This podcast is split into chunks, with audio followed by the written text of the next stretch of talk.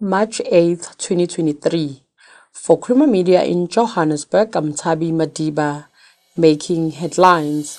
Stage 5 load shedding suspended, Stage 4 to continue.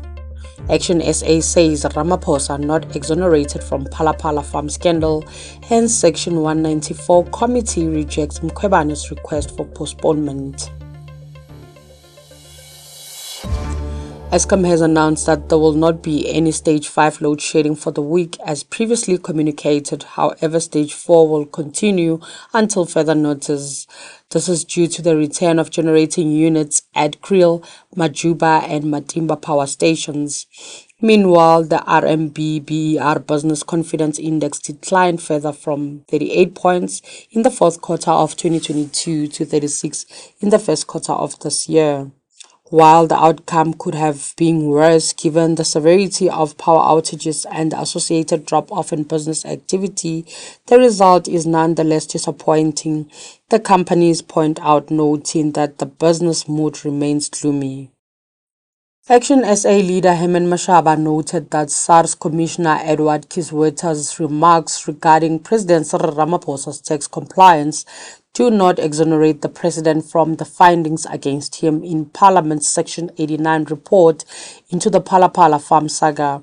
On Monday, SARS authorities were not able to find any record that Hazim Mustafa, who paid 580,000 US dollars in cash to Ramaphosa's Phala farm, declared the cash he brought into the country in December 2019. However, on Tuesday, SARS said Ramaphosa and his company's Ntabanyoni Estate and Ntabanyoni Feedlot are compliant with their tax obligations. Kieswetter made the announcement following considerable public interest and concern in the president's affairs.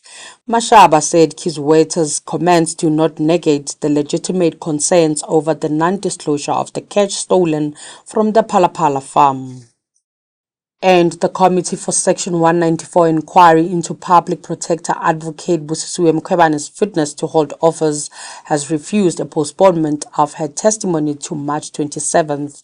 Mkhwebane is facing a motion for her removal from office on the grounds of incompetence and misconduct. Mkhwebane's legal team requested a further extension in providing a statement to the committee. The committee previously agreed to extend the original deadline from March 7th to March 9th and then to March 14th by allowing Mkhwebane to submit her statement in two parts. Mkhwebane has since requested an extension to March 20th and further requested that her testimony be moved to March 27th instead of March 15th as per the program. While the committee had already granted a postponement for Mkhwebane's affidavit, it will allow additional time for preparation of the statement without moving the date for her appearance. That's roundup of news making headlines today. Don't forget to follow us on Twitter at PoliticsZA. For free access to legislation, speeches, and crucial policy documents, visit polity.org.za, Creamer Media's news and information website. polity.org.za, deepening democracy through access to information. Visit polity.org.za today.